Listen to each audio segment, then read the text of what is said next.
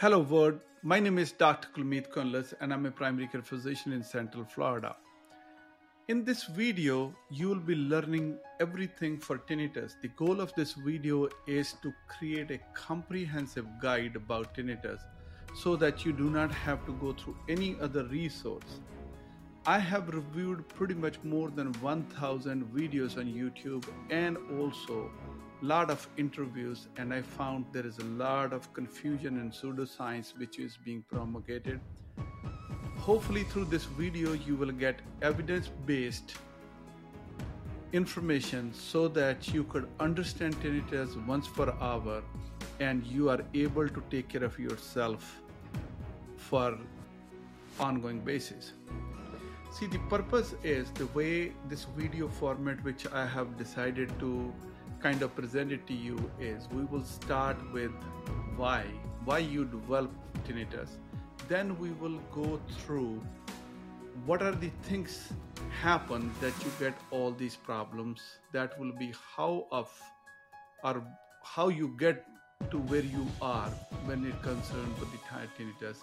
And then third we will take is what we can do to get this disabling symptom under control before you we go before we delve further into this video let's look at into how big this problem is. In united states it affects about 25 million people which is about 10% of our population. And out of this 25 million or 10% of our population 5 million of us are getting significant problem that it is lifestyle limiting and then 2% of our population or about 2 million of people in the united states it is disabling. If you look at the statistics they differ from place to place but that pretty much is the universally agreed that this is a major issue. And then let's understand why we get into this problem. Before we understand tinnitus one thing we must understand is how our normal hearing apparatus works. I think if we understand our normal hearing apparatus, we will be able to take care of our abnormalities very easily. So, whenever sound is created in our environment, the sound waves travel into our ear, and from there they go to our eardrum, where this eardrum on the other side of the eardrum, there are three bones which are stuck to this eardrum, which sound wave striking your eardrum, then these bones tend to amplify the sound and the pitch which you have, and then the sound, this force is transmitted to your inner ear. In your inner ear, there is a very specialized process which we call cochlea that converts the sound waves into electric current or we call technically action potential and that action potential through cochlear nerve goes to your brain. So look at how it's happening. External environment is the source of sound traveling through your external ear striking your eardrum bones implementing or amplifying the bones amplifying this sound and then it's getting transmitted into inner ear where the whole mechanical energy is getting converted into electrical energy. Then it's going to your brain via the nerve into auditory cortex where this sound is interpreted and given meaning and purpose. So if you look at it now, this is a very unique mechanism from mechanical energy to chemical energy or electrical energy and then being interpreted. So when somebody is suffering from tinnitus, what is happening is there is no stimulus. There is no sound stimulus which is going and traveling through this whole pathway. But the person suffering from tinnitus is hearing sound without any source. So, what that means is there is no stimulus, but there is an interpretation of sound. So, if in this whole apparatus, if you look at it, the problem where this stimulus of sound can arise without any source is either the problem has to be in the inner ear cochlea, nerve going in the, up to the brain, and then the interpretation center or the auditory cortex in the brain. So that's what makes this tinnitus very unique and a very complex problem to understand and treat because there is no stimulus. In medicine, it is very easy if there is a stimulus and a response, we know where to intervene and how to stop this stimulus and response. But unfortunately, in this cascade, there is no stimulus and response, and we are stuck with the uh, with the issue that we are not having any independent source, and we have to deal with that. So now let's understand where are the problems could happen. As I said, let's start with inner ear or the cochlea. What happens is there is a phenomenon in the nervous tissue. If the brain cells, if they don't do their intended function, then we develop those cells start doing some other function and normal function of these cochlear cells is to transmit sound. But unfortunately, if these sounds, if we start losing our hearing, and then these sounds will not be doing the function of taking these sound impulses and transmitting to the brain.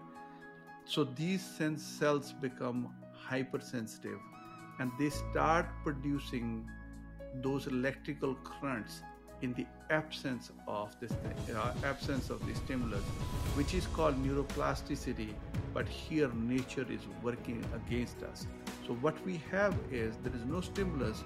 So in those cells because those cells are supposed to hear sound and electrical impulses but when we lose hearing then those cells become super sensitive and start sending the impulses.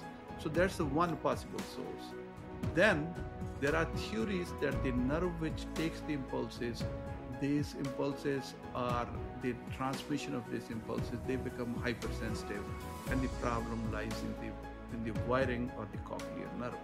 And third is that the area in the brain where this sound is interpreted, that's where the issues are. So when we are focusing or trying to understand where possibly we could have the problem, it could be in the inner ear, it could be in the nerve, it could be in the auditory cortex.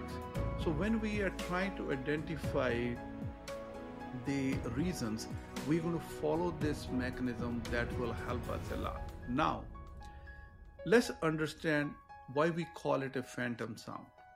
Phantom sound is when there is no stimulus, and that's the reason we use this word phantom sound. It can present differently in different people.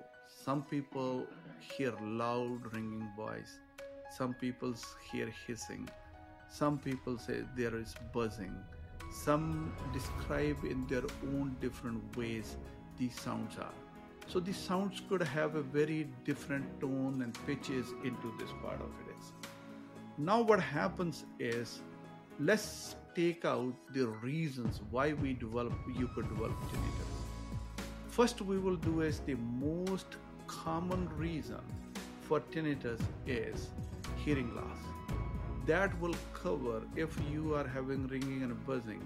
If one thing must be ensured and taken care is to make sure that you are do not have hearing loss the tests are very simple. You will go to your primary care physician and you will be referred to audiologist who will do this your test different frequencies and different tests. And if they find that you have hearing loss and you get hearing aid or different modalities they use, once your hearing is restored, your cochlear cells will start doing what they are intended to do and they will not produce this phantom impulses and phantom sounds. But to, for the complete work, completing the work of if one message on the reasons for this tinnitus or buzzing, hissing, any kind of sound you are hearing, the core message I wanted to give was that you must rule out that you do not have hearing loss. Now let's take everything into detail. Let's take ear as a whole. What are the common th- problems in the ear which can give you this phantom sounds in your head? Those are, let's start with the external ear. If you have ear canal which is blocked with wax, you have infection or something going on in the ear canal, that can sometimes can lead to short-term accessory sounds. When you cross further down, as I mentioned before, on the other side of the eardrum, there are bones. If those bones become sclerosed or they have some issue in that, that can lead to faulty eh, amplifications and faulty sound creation, which can lead to this tinnitus. Then, in the middle ear, there is a fluid. If the pressure of the fluid increases or you get infections, then it can lead to complications or lead to this hissing sounds or the tinnitus. So, so far in the middle ear, it could be the bone problem, it could be liquid problem, it could be infections. Then you need to understand our inner middle ear is connected to our mouth through eustachian tube. And if you have anything going on to your oral cavity, you have a sore throat, anything, it, then this thing can travel from uh, uh, travel from your inner uh, from your mouth to the middle ear and it can lead to the problems which will be uh, lead to temporary tinnitus. Then let's continue a journey to the inner ear. In the inner ear the biggest function of this cochlear apparatus is loss of uh, is the to hear and transmit the impulses to the brain. If for any reason there is anything wrong, whether there is a structural disorder in the cochlear cells or there are certain medications or chemicals which affect this cochlear apparatus, you could have hearing in here.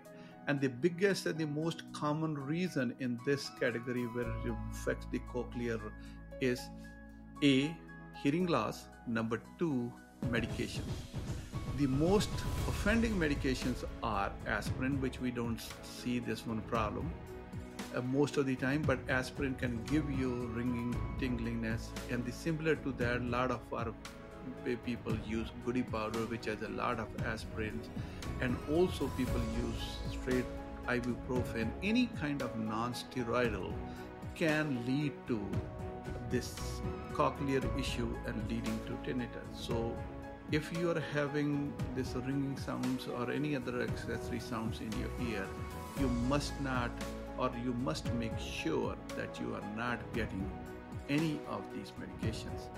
Then if you have there are certain diabetic medications can do that. Then the other most common medication which is affect your this ringing is some antibiotics, especially gentamicin and all those uh, aminoglycosides which are very good antibiotics but they have this side effect of that. So if you are have been on antibiotics and it can lead to that problem uh, that you short-term tinnitus or ringing in your ears. Usually it's reversible and it goes away when you stop the medication.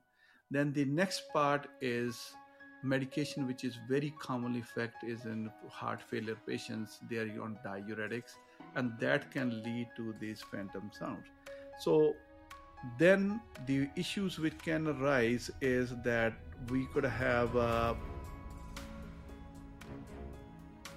lot of uh, medical issues coming in the cochlear part or the inner ear part.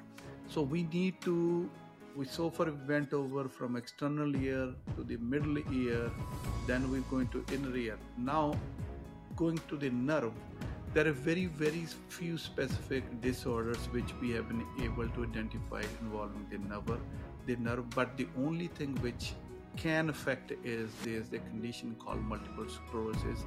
So it's like the what happen is your nerves are like a wire. The home electrical wire it has a wire and there is a sheath. And in multiple sclerosis the, we lose that sheath around that wire and it can start cracking and creating the extra sounds. So sometimes multiple sclerosis can give you tinnitus or the ringing in your ears. Then going to the brain. And this is something which has been studied a lot. Certain people have sensitivity to sound.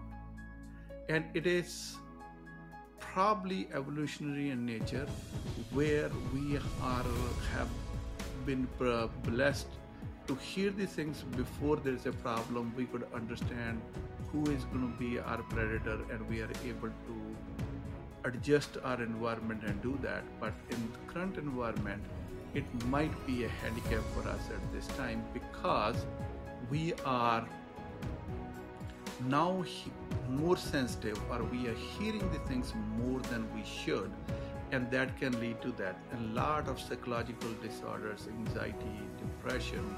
A lot of people who are have a history of these psych issues or mental health issues regarding anxiety depression. They are more sensitive to uh, to sound and can hear these accessory sounds.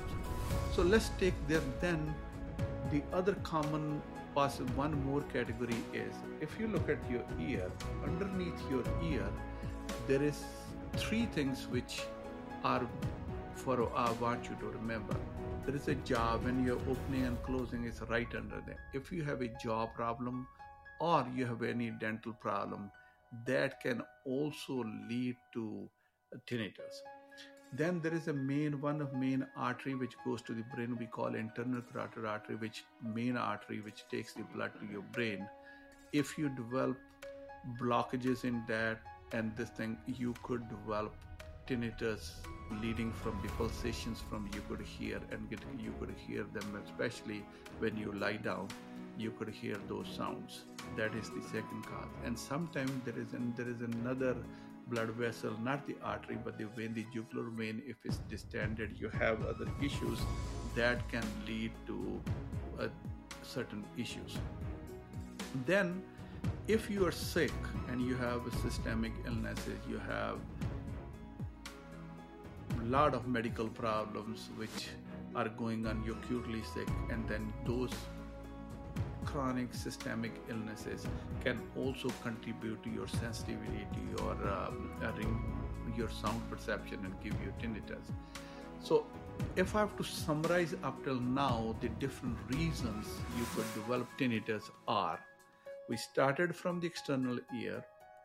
If, if there is a problem in your external auditory canal, then we went into middle ear if there is a problem with the fluid, which is Meniere's disease or otosclerosis or some infection, then eustachian tube.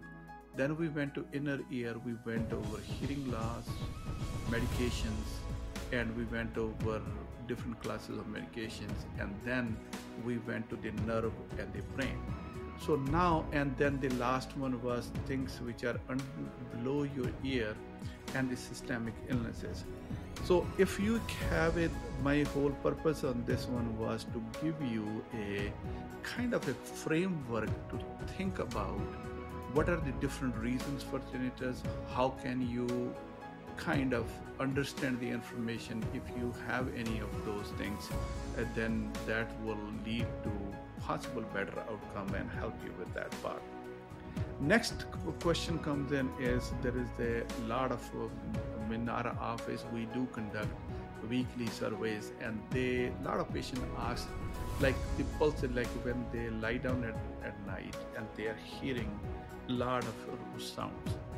Most of the time it is very benign.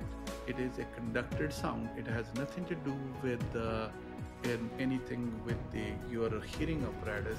It is a conducting sound which you have it. But it is important that if you hear that, you must have your doctor let them know they will auscultate on your neck and make sure that you don't have any blockages in your carotid arteries.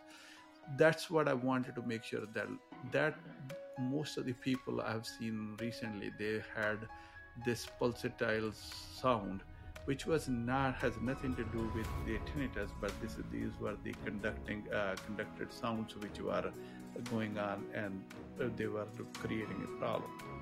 Then the next topic which I want to take it out is this and is that what like if you are suffering from tinnitus, what you should do, what kind of tests you need, how to approach healthcare, and how this part of it is.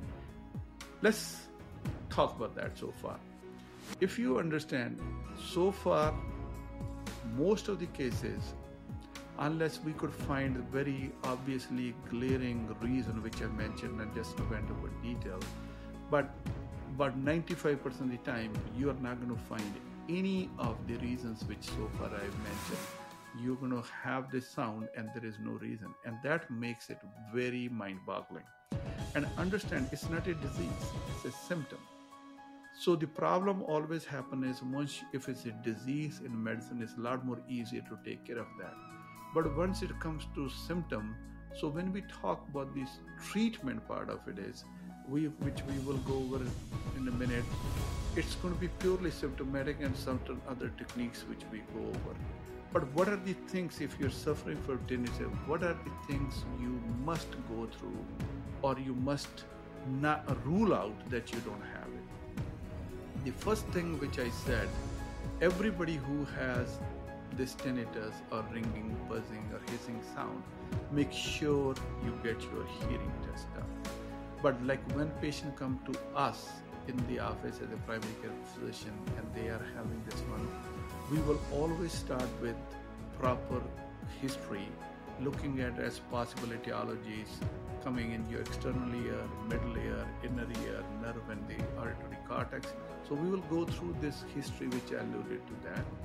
Then we will examine you, we will make sure that we do the gross hearing test, we make sure your ENT examination is normal, we look for your systemic illnesses, we make sure that other parts are doing very well. As I said, chances are we will not find any abnormality because that's the nature of the beast we are dealing with, but that must be done. Then, certain cases, depending on the physician, if there is a clinically indicated, this one is sometimes we start with doing complete blood work to make sure you don't have diabetes your blood pressure is controlled your electrolytes are controlled we general tuning up or general complete blood work that will be done. Second thing is the hearing test then the next is sometimes in special cases you will may end up having cat scan or mri to ensure that you don't have any neurological diseases. But you do not need any MRI or CAT scan to make the diagnosis of tinnitus and it's not a part of standard of care.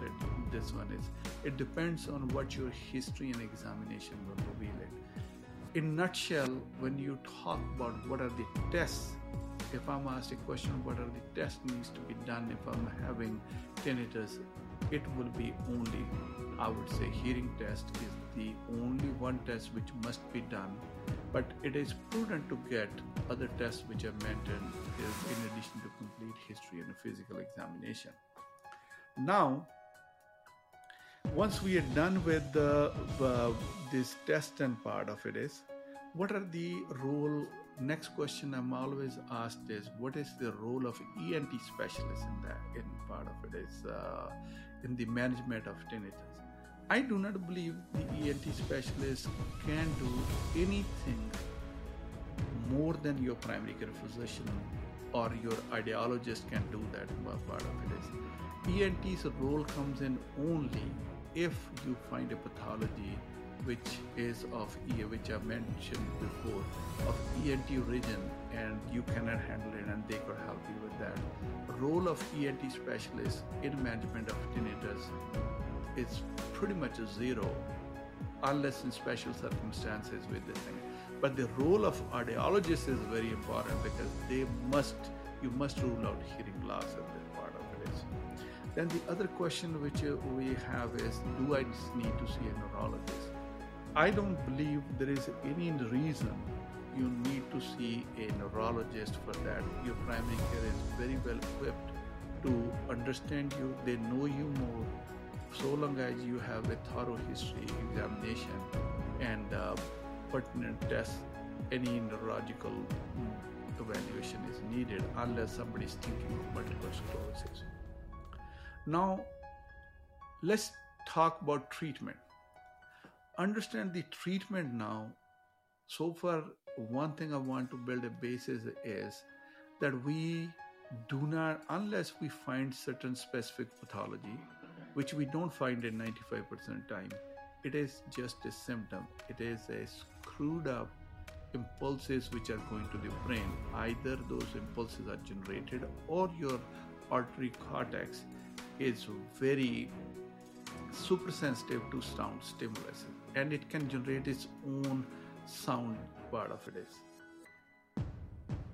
that is what makes this disease very unique other thing which is very important is in the area of the brain where your hearing cortex or the part of the brain which interprets your sound that is the area which is rich in your emotional represented in the temporal lobe that's where your all emotions are.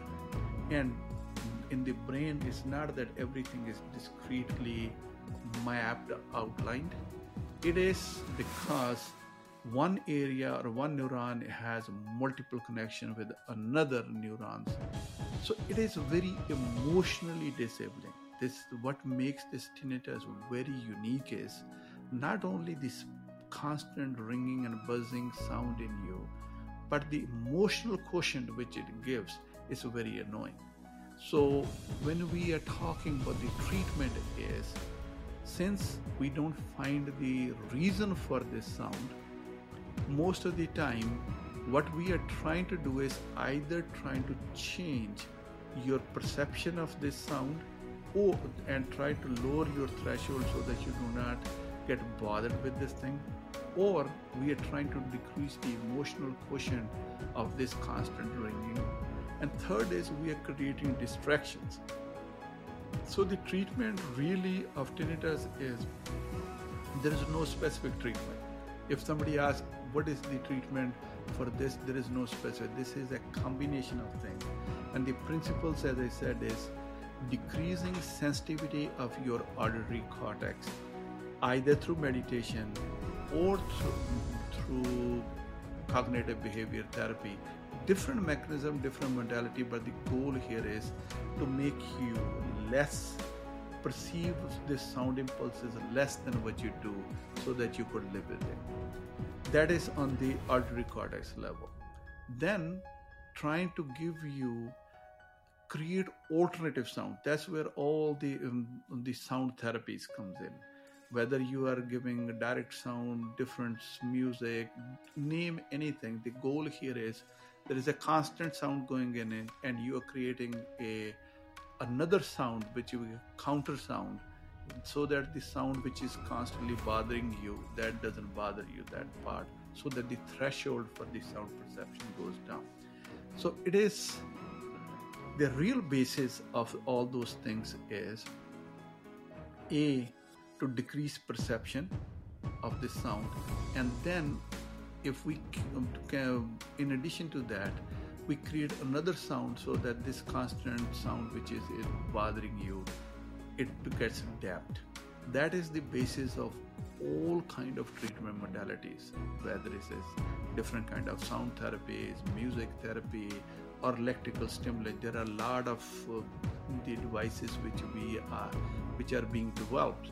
So which they do is they constantly send subthreshold stimulus so that the stimulus which is constantly bothering you that get dampened and it is disabling but these therapies whether in the form of meditation yoga tai chi then the sound therapies they do work they are very effective. The key here is to do them consistently and do it continuously. And if you do that, you will be able to get lot more symptoms under control. And these things not only help you to, like, say, for example, if you start meditating, your tinnitus will get better, of course, but you will have other unexpected benefit. You will be more productive in your life. You will be you will have a control over all domains of your life. So these modalities not only help for the tinnitus, but they also help you with the other part of it. Then there is a lifestyle has to do a lot with that. Through this video, I kept on bringing one theme over and over hearing loss. And hearing loss, we are seeing it more and more. One hearing loss happens with age. As we go in age, we are we lose our hearing. That's normal and physiological. But if you are exposed to high sound, whether through you are uh, a construction worker and you have a jackhammer continuously you are being exposed or you in a, in a music industry you're continuously on the stages on a very high sound that leads to to hearing loss or these days the biggest problem is our headsets. We are even though our smartphones now putting in filters where we are um, it tells you continuously that your sound level is high or low. But those headsets will lead to more and more hearing loss and lead to this whole faulty apparatus of creating phantom sounds and tinnitus. That is with this will con- we expect that the incidence and prevalence of tinnitus will increase as we are going because there is a society shift we are listening to music and headsets and especially young kids they are continuously being bombarded with these sounds. So, lifestyle while is protect yourself from sound. If you are using headsets, use your native apps which are built in iPhone, Samsung, and other phones and keep your noise level at a lower level. That's how you will be able to protect yourself. Other things, somebody may the other things somebody will say how this thing affects exercise, proper sleep, proper nutrition, avoiding excessive caffeine, alcohol, all those things do affect your sensitivity to sound and you feel better. And that is amazing part is this one is those are the things which we should be doing it. So living a cleaner life meaning eating right. When we say eating right, it only means is eating good quality carbohydrates, good quality proteins and fats, and avoiding processed and ultra processed food affects your sensitivity in the brain and it helps you to decrease your tinnitus. Exercise. Next is sleep then stress management, diet, all these things affect your tinnitus and they affect how well you will be able to manage yourself. So it is important that these lifestyle changes, which I will go again, eat right, prevent processed and ultra processed foods, moderate amount of caffeine, avoid alcohol, exercise, sleep, meditation, tai chi, all these things are very effective in controlling your tinnitus. Then I want to spend some time regarding some sound therapy devices which has been produced these days and they are very effective. There is uh, devices which you put it on and they continuously sending the impulses or there are a lot of apps now you could have on your phones which continuously you when you went through your headsets which you listen to them they prevent you from having this disabling disease or getting you control they are very very effective. So what I want to in the end summarize this whole video is number one, tinnitus, the key effects are number one is a phantom symptom. There is no stimulus, your brain is producing this sound. And that is why it is very difficult to treat in the absence of stimulus. Number two, the part of the brain where sound is interpreted is very rich in emotions, and so that it bothers you more. It has a high emotional quotient. Number three, hearing loss is number one reason for this tinnitus. So make sure if you have it, make sure you see a audiologist, your primary care physician. Number next, I do not believe ENT specialist or neurologists have any special role in helping you with the tinnitus. There is a lot of different things which have been tried, but nothing has been proven or effective. These consults will be needed only in special circumstances which I went over in detail before. Number next, there is no single best test which can diagnose tinnitus.